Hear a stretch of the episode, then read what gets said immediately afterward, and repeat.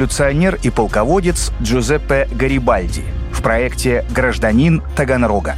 Автор текста Сергей Медведев. Читает актер Таганрогского театра имени Чехова Василий Егельский.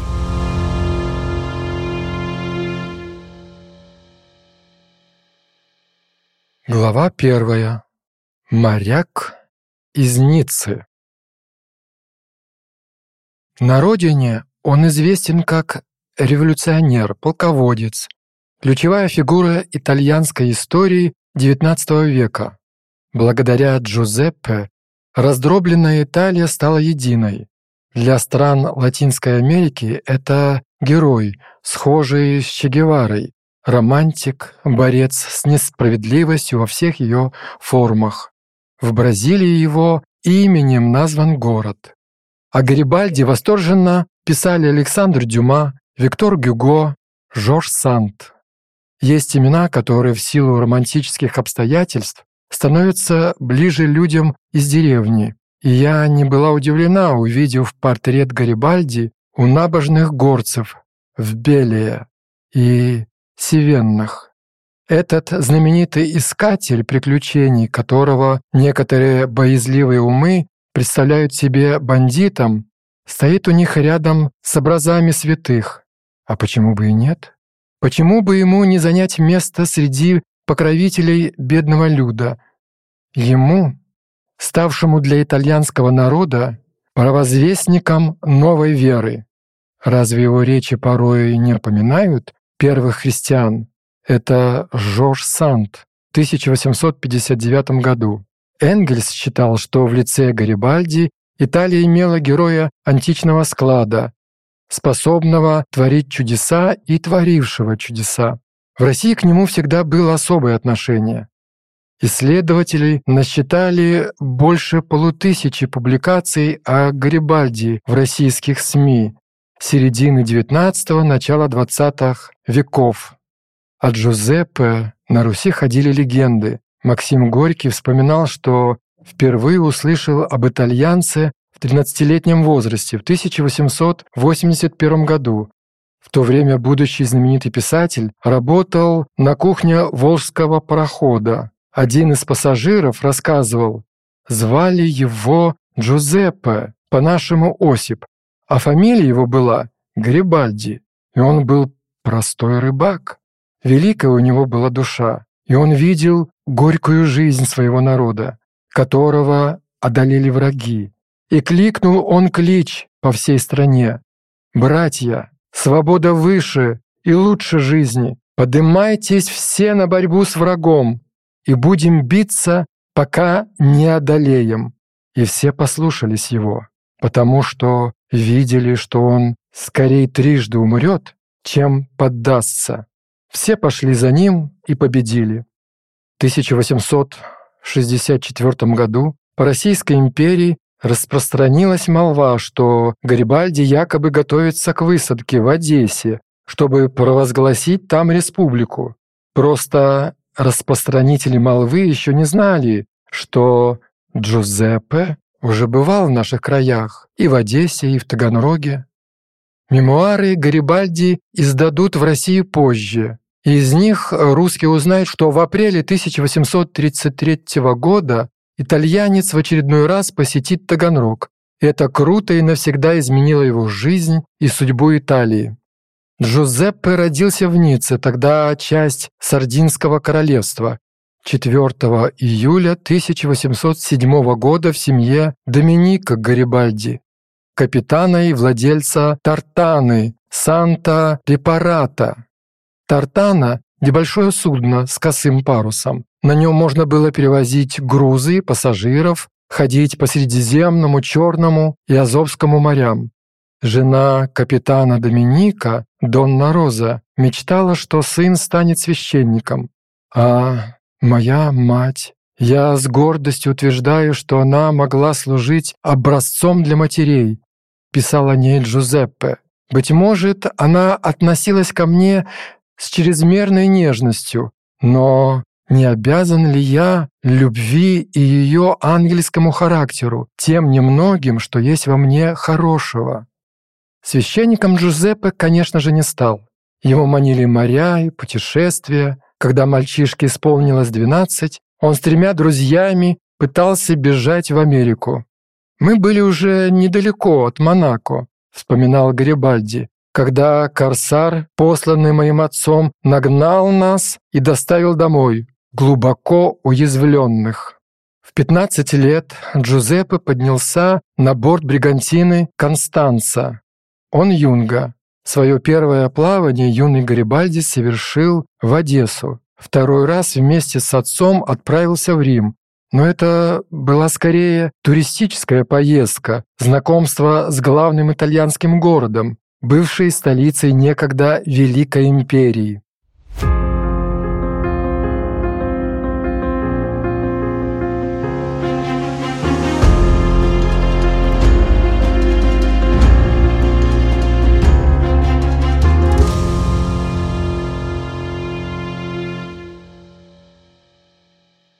Глава вторая. Паста Таганрог, она же Арнаутка. Основным конечным пунктом моряка из Ниццы или Неаполя, столицы королевства обеих Сицилий, были тогда Одесса и Таганрог. Причем городу на Азовском море отдавалось предпочтение. В иные годы до девяноста процентов экспортируемой из России пшеницы проходила именно через Таганрогский порт. Итальянских моряков интересовало прежде всего южно-российское зерно, если точнее сорт арнаутка, который идеально подходил для пасты. Из этой же Ниццы готовые макароны везли во Францию, она за рекой, или в Америку. Что представлял из себя Таганрог во времена Гарибальди? Летом тысяча семьсот семьдесят четвёртого года закончилась Первая русско-турецкая война. Был заключен мирный договор, согласно которому Приазовье стало российским, а Крымское ханство получило независимость от Османской империи. Перед руководством страны встал вопрос, а кто, собственно, будет жить в малолюдном Приазовье?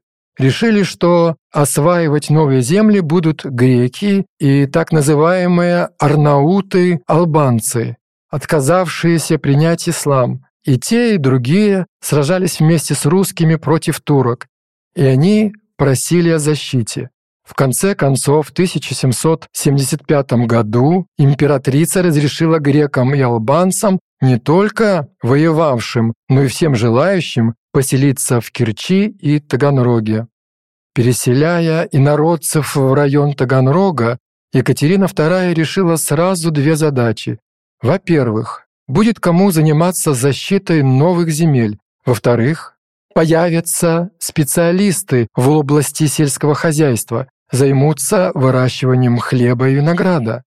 Историк Павел Филевский отмечал, в Таганрог переселились преимущественно военные, более зажиточные, которые могли рассчитывать на торговые занятия.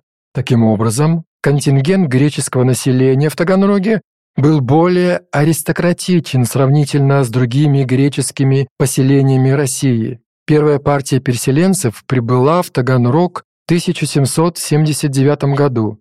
Торговцы стали заселять улицу, ближнюю к порту, ныне Греческая улица, а военные были расквартированы недалеко от города, сейчас село Греческие Роты.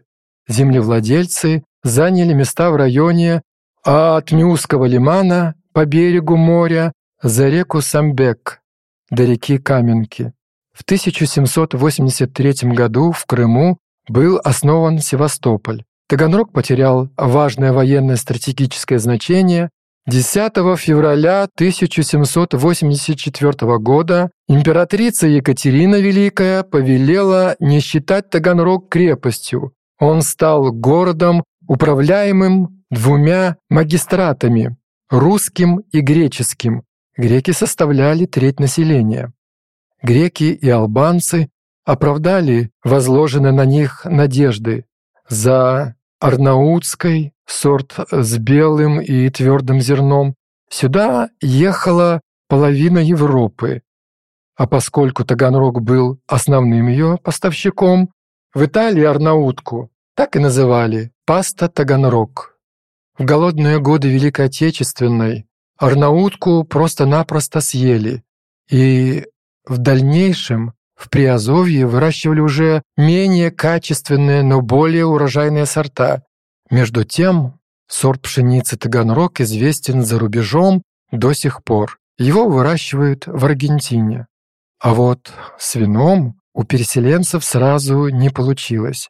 В тысяча восемьсот двадцатые годы вблизи Таганрога насчитывалось всего пять виноградников. К тысяча восемьсот тридцать третьему уцелело три, с которых в тот год получили лишь десять ведер вина. На рубеже восемнадцатого-девятнадцатого веков в Таганрог потянулись купцы с Апеннинского полуострова. Они селились в районе нынешнего Итальянского переулка перпендикулярно Греческой улице. О размерах их общины можно судить по такому факту. В начале века девятнадцатого католики, это были в основном итальянцы, обратились к императору Александру Первому с просьбой об устройстве собственной церкви и получили царское благоволение на постройку римско-католической церкви за счет казны. Среди таганрогских итальянцев было немало и тех, кто покинул родину, спасаясь от политических репрессий. В начале девятнадцатого века это вполне европейский город. Здесь был один памятник умершему в Таганроге императору Александру Первому. Дома имели нумерацию, большая редкость в тогдашней России. К морю вела каменная лестница, построенная по проекту итальянского архитектора Карла Бюффо. Были гимназия, тюрьма, первый на юге России театр, открытый в тысяча восемьсот двадцать седьмом году, городской парк, коммерческий суд. Город в то время — центр Таганрогского уезда, ему подчиняются полиция и купеческие навигации Ростова-на-Дону, Нахичевани и Мариуполя. Количество жителей приближалось к двадцати тысячам. Даже в тысяча восемьсот шестьдесят шестом году таганрогский градоначальник, контр-адмирал Иван Шестаков писал в отчете министру внутренних дел: Таганрог остался иностранным городом.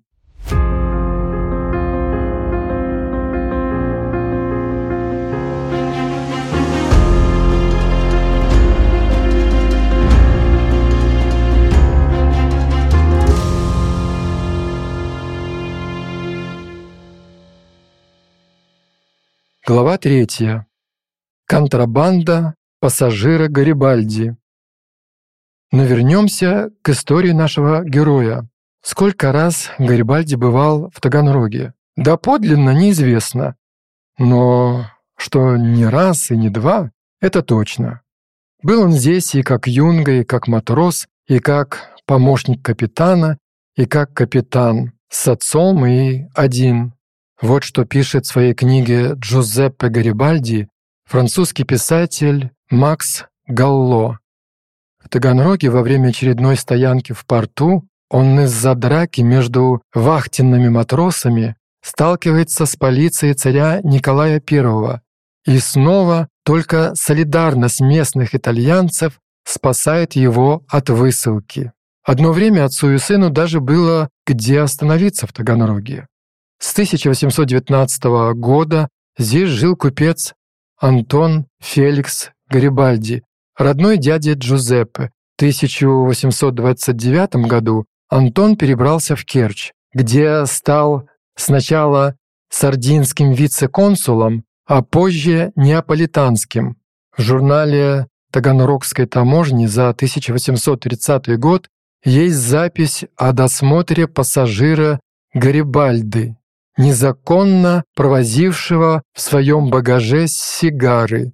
Точно известно, что Джузеппе побывал в Таганроге в тысяча восемьсот тридцать первом и тысяча восемьсот тридцать третьем годах.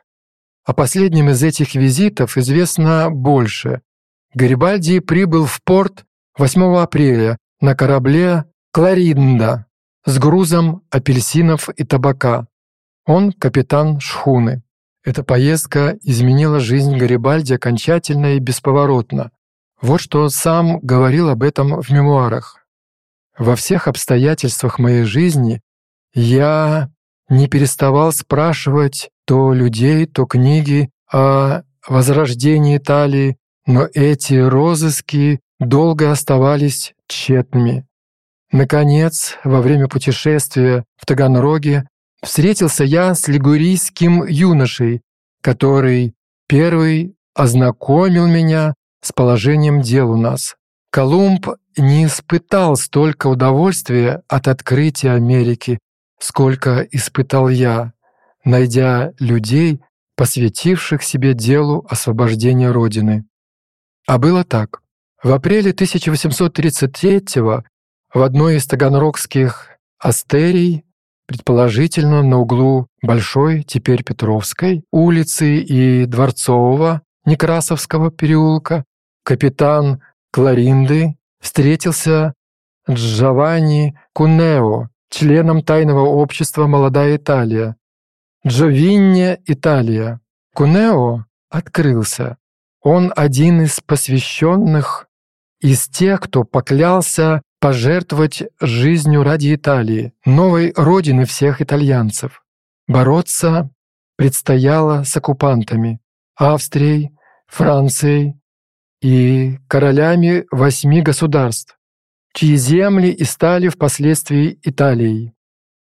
В Ниццу вернулся уже не просто торговец с грузом арнаутки, но пламенный патриот и космополит, готовый сразу же приступить к борьбе не только за свободу и единство Италии, но и за свободу всех угнетенных в мире. Для начала Гарибальди стал членом «Молодой Италии». Впрочем, первый опыт борьбы за единство Родины получился неудачным.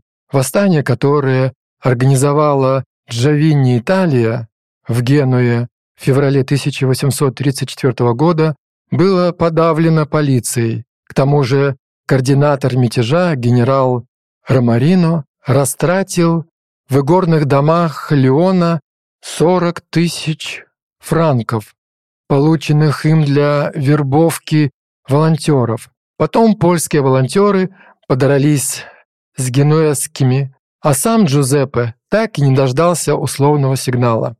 Гарибальди бежал во Францию. Он записал о тех событиях следующее. «Спустя несколько дней я впервые увидел свое имя в газете. То был смертный приговор. Марсельская газета «Пополо Саврано» сообщила о приговоре Генуэзского военного дивизионного суда, который указывал, что Гарибальди и его товарищи были организаторами заговора и стремились вызвать в королевских войсках восстание для свержения правительства Его Величества. Суд приговорил их к наказанию позорной смертью и публичному отмщению как врагов Отечества и бандитов первой категории. Позорная смерть — это расстрел в спину». Гарибальди хотел жить и в сентябре тысяча восемьсот тридцать пятого года уплыл в Рио-де-Жанейро. В Латинской Америке находились тысячи итальянцев. Кунео, тот самый, который в Таганроге впервые рассказал Гарибальди о «Молодой Италии», уже давно был в Монтевидео. Гарибальди не встречали как вип-персону. Смертный приговор был равносилен возведению в дворянство.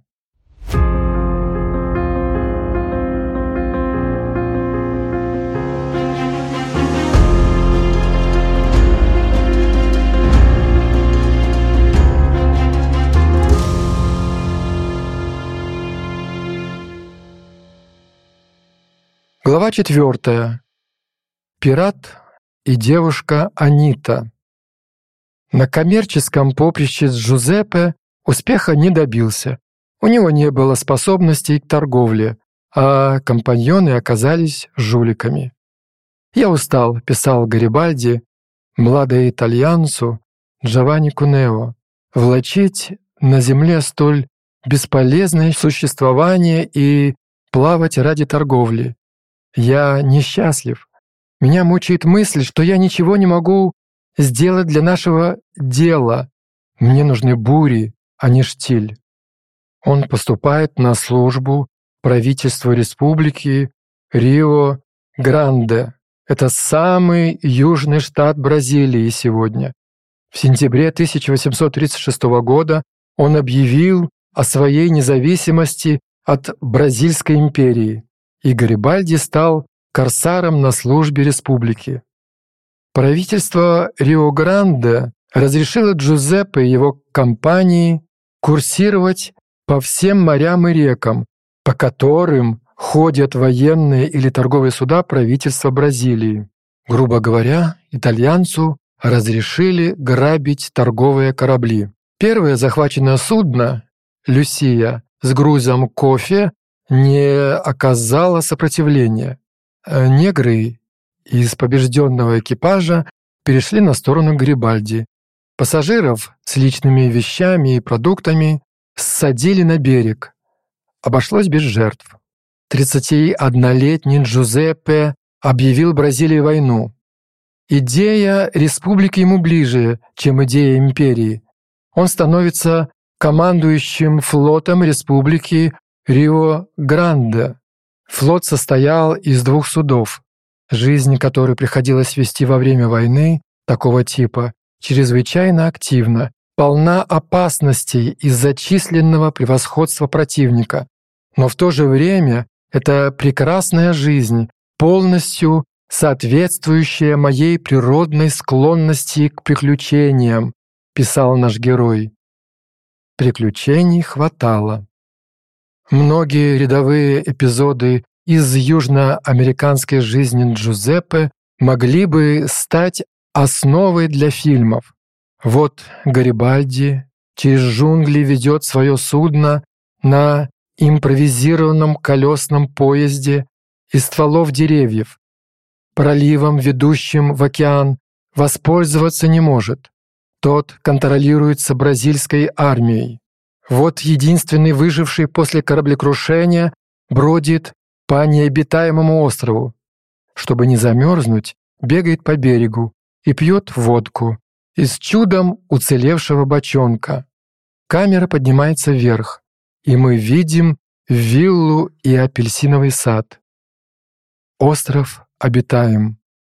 А вот еще эпизод, пожалуй, один из важнейших в жизни Гарибальди. Октябрь тысяча восемьсот тридцать девятого года. Республика Рио-Гранде. Берег моря. Джузеппе в бинокль осматривает окрестности маленького городка Лагуна, в порту которого его судно стоит на якоре. Камера приближается. Мы видим стройную восемнадцатилетнюю девушку. У нее длинные черные волосы. Миндалевидные глаза. Гарибальди вспоминал.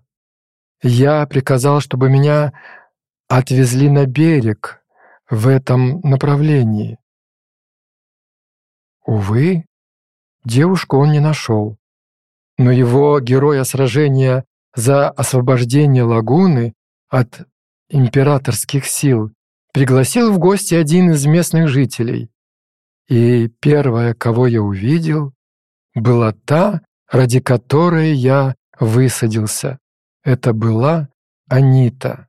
Я нашел запретный клад. Анита знала о нем по газетам.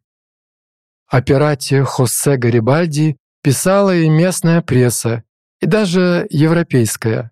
При первой же встрече он шепнет Аните: «Ты знаешь, что будешь моей?»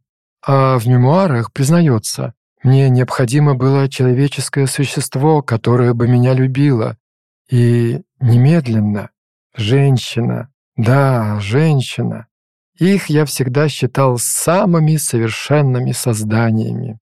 Гордая Анита бросила законного супруга, нелюбимого, недостаточно мужественного, сторонника империи, и уплыла вместе с Гарибальди. А через месяц девушка уже сражалась с ним бок о бок. В тысяча восемьсот сороковом году она родила мальчика. Правда, поженились только через полтора года в столице Уругвая, Монтевидео. К тому моменту Гарибальди уже воевал на стороне этого государства против Аргентины. По предложению президента Уругвая он принял командование над флотом, а через год тысяча восемьсот сорок третий сформировал итальянский легион. Его униформой стали красные рубахи. Выбор объяснялся так. Только что созданный легион нужно было одеть как можно экономнее. Эти рубахи предназначались для рабочих аргентинских скотобоин, но рынок Буэнос-Айреса был закрыт из-за блокады. Правительство Уругвая купило партию рубах для легионеров с большой скидкой. Как пишет Макс Галло, Гарибальди мгновенно понял, что можно было извлечь из такой униформы единственной в своем роде. Он превратил ее в знамя. Он сам надел красную рубашку, камичи россе, серое или белое пончо, широкополую шляпу, прерий. Гарибальди нашел в Америке свой сценический костюм, способный поразить воображение. Так что Джузеппе в известном смысле можно считать и законодателем моды. Его красные рубашки стали популярны и в конечном итоге породили один из фасонов современной женской блузки. В России во второй половине девятнадцатого века свободные блузы с длинными рукавами красного цвета назывались гарибальдийками. Но вернемся к линии Анита Джузеппе. В январе тысяча восемьсот сорок восьмого года в Палермо началось восстание, а Сардинское королевство вступило в войну с Австрийской империей. Гарибальди вместе с женой и полсотней своих легионеров отправился из Америки на родину. В ночь на третье августа тысяча восемьсот сорок девятого года его флотилия попала под обстрел австрийских военных кораблей. Беременная и больная малярией Анита находилась рядом с мужем. Часть гарибальдийцев была вынуждена сдаться, но самому Джузеппе и горстке его бойцов удалось достичь берега. Я настоятельно просил ее остаться в каком-либо убежище, где можно было бы, по крайней мере, позаботиться о родах. Но все было напрасно. Ее мужественное, благородное сердце воспротивилось всем моим предостережениям. Я предлагаю читателю представить себе мое состояние в эти ужасные часы. Жена моя умирает. Враг с моря с необычайной скоростью преследует нас по пятам. Перед нами перспектива высадиться на берег, где нас, по всей вероятности, ожидают многочисленные вражеские отряды, австрийские и папские. Как бы там ни было, мы пристали к берегу. Я взял на руки свою жену, спрыгнул на берег и положил ее на землю. Своим спутникам я приказал разделиться и поодиночке искать убежище. Мне было невозможно уйти отсюда, так как я не мог оставить умирающую жену. Мы приехали в Мандриолу в телеге, в которой на матрасе лежала Анита. Положили ее в постель, мне почудилось в ее лице выражение смерти. Я пощупал пульс. Сердце больше не билось. Передо мной лежал труп. Это была мать моих детей, которую я так любил. Что я теперь отвечу детям, если при встрече со мной спросят о ней? Смерть Аниты стала легендой еще в середине девятнадцатого века. Изображение умирающей на руках Джузеппе жены — популярная тема картин множества итальянских художников, как профессиональных, так и самоучек из народа. В тысяча девятьсот десятом году режиссер Марио Казерини снял фильм «Анита Гарибальди». Это один из первых фильмов будущей «Гарибальдиады». Революция в Италии потерпела поражение. Гарибальди с большим трудом пробился на территорию Сардинского королевства, где в сентябре был арестован и выслан из страны. Возмутители спокойствия международного ранга объявили в розыск, и австрийцы, и французы, краеведы, в частности Алла Цимбал, старший научный сотрудник Таганрогского музея-заповедника, предполагают, что в это время Джузеппе мог еще раз побывать в нашем городе у моря. Об этом свидетельствует запись в журнале Таганрогской таможни за тысяча восемьсот пятидесятый год. Сардинско-подданный Дж. Гарибальдо был пассажиром судна «Добрая надежда» по билету за номер сто тридцать пять.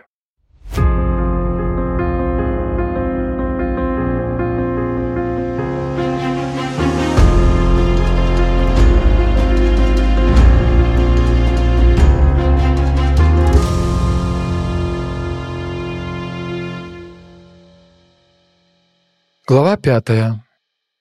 На Палермо или в ад.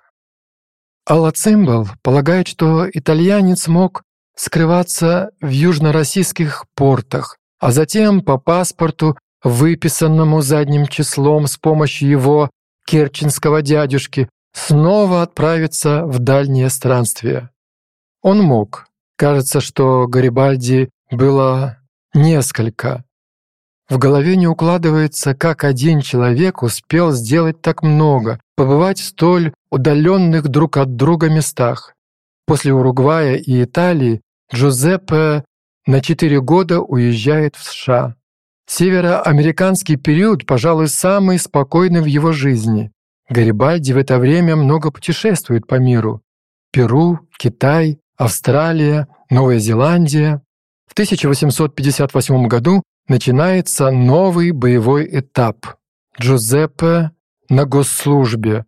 Он генерал-майор Сардинской армии и командующий трехтысячным добровольческим корпусом альпийских охотников. Гарибальди воюет с австрийцами на стороне Сардинского королевства и Наполеона третьего. С точки зрения историков, самый важный эпизод в борьбе за единую Италию — так называемая «Экспедиция тысячи». третьего апреля тысяча восемьсот шестидесятого года в Палермо вспыхнуло восстание. Гарибальди и его сторонники ровным счетом тысяча девяносто восемь человек захватили в Гюнесском порту два парохода и отправились на помощь восставшим.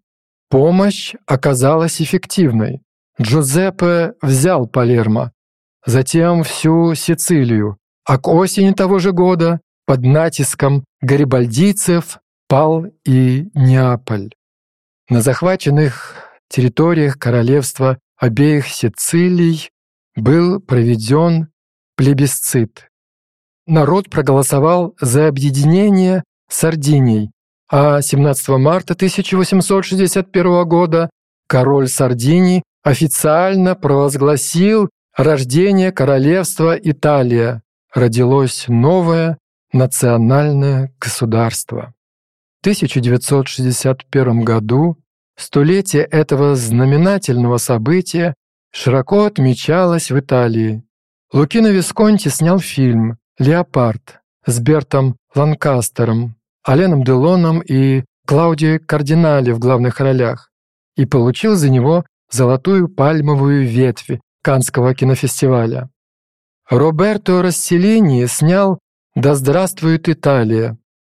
И если для Висконти высадка гарибальдийцев лишь исторический фон, на котором разыгрывается личная драма героев его фильма, то у Росселлини Джузеппе главное действующее лицо тех событий. Здесь пятидесятитрёхлетний Гарибальди — герой без страха и упрека. В красной блузе, в широкополой шляпе, шейный платок, синее пончо, неизменная сигара во рту. Он воюет бок о бок с рядовыми бойцами, делит с ними пищу. «Мы же братья, мы все равны». Он снисходителен к врагам, ведь они тоже итальянцы. Киношный Гарибальди командует: «Вылечите раненых! Скажите, что они могут возвращаться в свои дома! или же сражаться вместе с нами, но также они могут присоединиться к своим полкам и сражаться против нас. Рыжебородый герой даже кажется выше всех прочих в кадре, при том, что Джузеппе был сравнительно невысок в жизни – один метр семьдесят сантиметров. При каждом удобном случае он подчеркивает, что у него нет никаких личных амбиций, все ради единства Родины.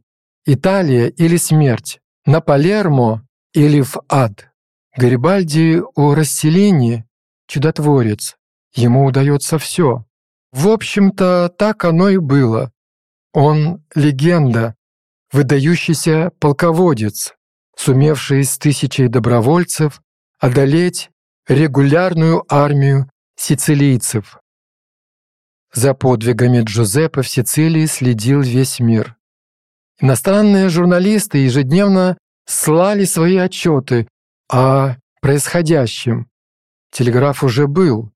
Автор «Трех мушкетеров» Александр Дюма, уже и раньше писавший о Гарибальди, теперь познакомился с ним лично и написал подробный отчет о завоевании обеих Сицилий. Гравюры и эстампы в миллионах экземпляров рассказывали о подвигах генерала. В Париже, Лондоне, Нью-Йорке появились игрушки Гарибальди, трубки, чернильницы, календари, фарфоровые статуэтки, воспроизводящие его силуэт, а еще вино Гарибальди, плащ Гарибальди, блуза Гарибальди. Когда в США в тысяча восемьсот шестьдесят первом году началась гражданская война, Авраам Линкольн предложил Джузеппе пост главнокомандующего армии Севера. Через американского консула итальянец ответил так: «Дорогой сеньор, к сожалению, я вынужден сообщить, что сейчас не смогу ехать в Соединенные Штаты. Я не сомневаюсь в успехе вашего дела, если, к несчастью, вашему отечеству придется продолжать войну, я постараюсь преодолеть все препятствия и поспешить на защиту народа, который мне очень дорог». Прийти на помощь Линкольну Гарибальди не успел. Гражданская война в США закончилась до того, как Италия окончательно стала единой и независимой.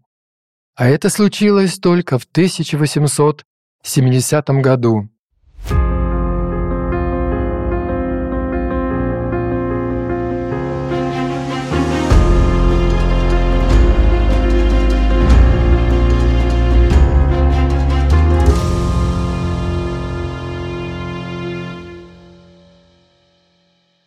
Глава шестая. Жизнь на острове Капрера и памятник на улице Портовой. За пятнадцать лет до этого Гарибальди купил землю на небольшом острове Капрера у северного побережья Сардинии. Со временем остров стал его владением и постоянным местом жительства. Сюда он возвращался после очередной военной кампании. С годами Гарибальди стал покидать остров все реже. Деформирующий артрит, последствия многочисленных ранений, мешал ему передвигаться. Большую часть времени генерал проводил в кресле. Главный источник радости теперь — дети и молодая жена Франческа. Она на сорок один год младше супруга. В феврале тысяча восемьсот семьдесят третьего года у Франчески и шестидесятишестилетнего Джузеппе родился третий ребенок, сын Манлио. Гарибальди не расстается с ним ни на минуту. Ради сына даже бросил курить. Его регулярно избирают депутатом итальянского парламента, но Джузеппе не посещает заседания, заявляя, что будет выглядеть там экзотическим растением. В тысяча восемьсот семьдесят четвёртом году был принят закон, назначивший Гарибальди ренду пятьдесят тысяч лир и ежегодную пенсию в том же размере, в знак благодарности итальянского народа за героическое участие в великом деле объединения и независимости нации. В последние годы жизни он увлекся сельским хозяйством и литературой, завершил мемуары, написал роман «Тысяча», закончил работу над завещанием. Генерал объяснялся с человечеством, писал, что он за свободу слова, свободу печати, за отмену смертной казни. Будучи сторонником мира и дружбы между народами, я оказываюсь вновь вынужденным браться за оружие, что противоречит моим принципам. Я не люблю войну. Это слезы угнетенных заставили меня взяться за оружие. Гарибальди предложил рейхканцлеру Германской империи Бисмарку создать мировой арбитраж. Пусть в Женеву каждое государство пришлет своих делегатов. Пункт первый. Война между народами невозможна. Пункт второй. Все разногласия между ними решает мировой арбитраж. За год до смерти генерал написал приложение к завещанию. Тело мое будет сожжено на костре из капресского дерева в том месте, которое я отметил железной осью. Тело будет облачено в красную рубашку. второго июня тысяча восемьсот восемьдесят второго года в восемнадцать часов двадцать минут Гарибальди не стало. Его похоронили в красной рубашке, но просьба о кремации осталась невыполненной. Джузеппе предали земле. Власти решили, что кремация оскорбила бы чувства народа. Себе генерал уже не принадлежал. В тысяча девятьсот шестьдесят первом году образование Италии широко отметили и в СССР. В Москве в честь Гарибальди была названа улица, а в Таганроге, на улице Портовой, ему поставили памятник, единственный в СССР. На стене была надпись: «В тысяча восемьсот тридцать третьем году Джузеппе Гарибальди, находясь в Таганроге, поклялся посвятить свою жизнь делу освобождения и воссоединения своей родины, Италии». Под руководством национального героя Гарибальди страна была освобождена и воссоединена. Со осмотра этого памятника начинались многие экскурсии по Таганрогу. В городе у моря итальянца всегда считали своим. Гарибальди предложил рейхсканцлеру Германии, империи Бисмарку, создать мировой арбитраж.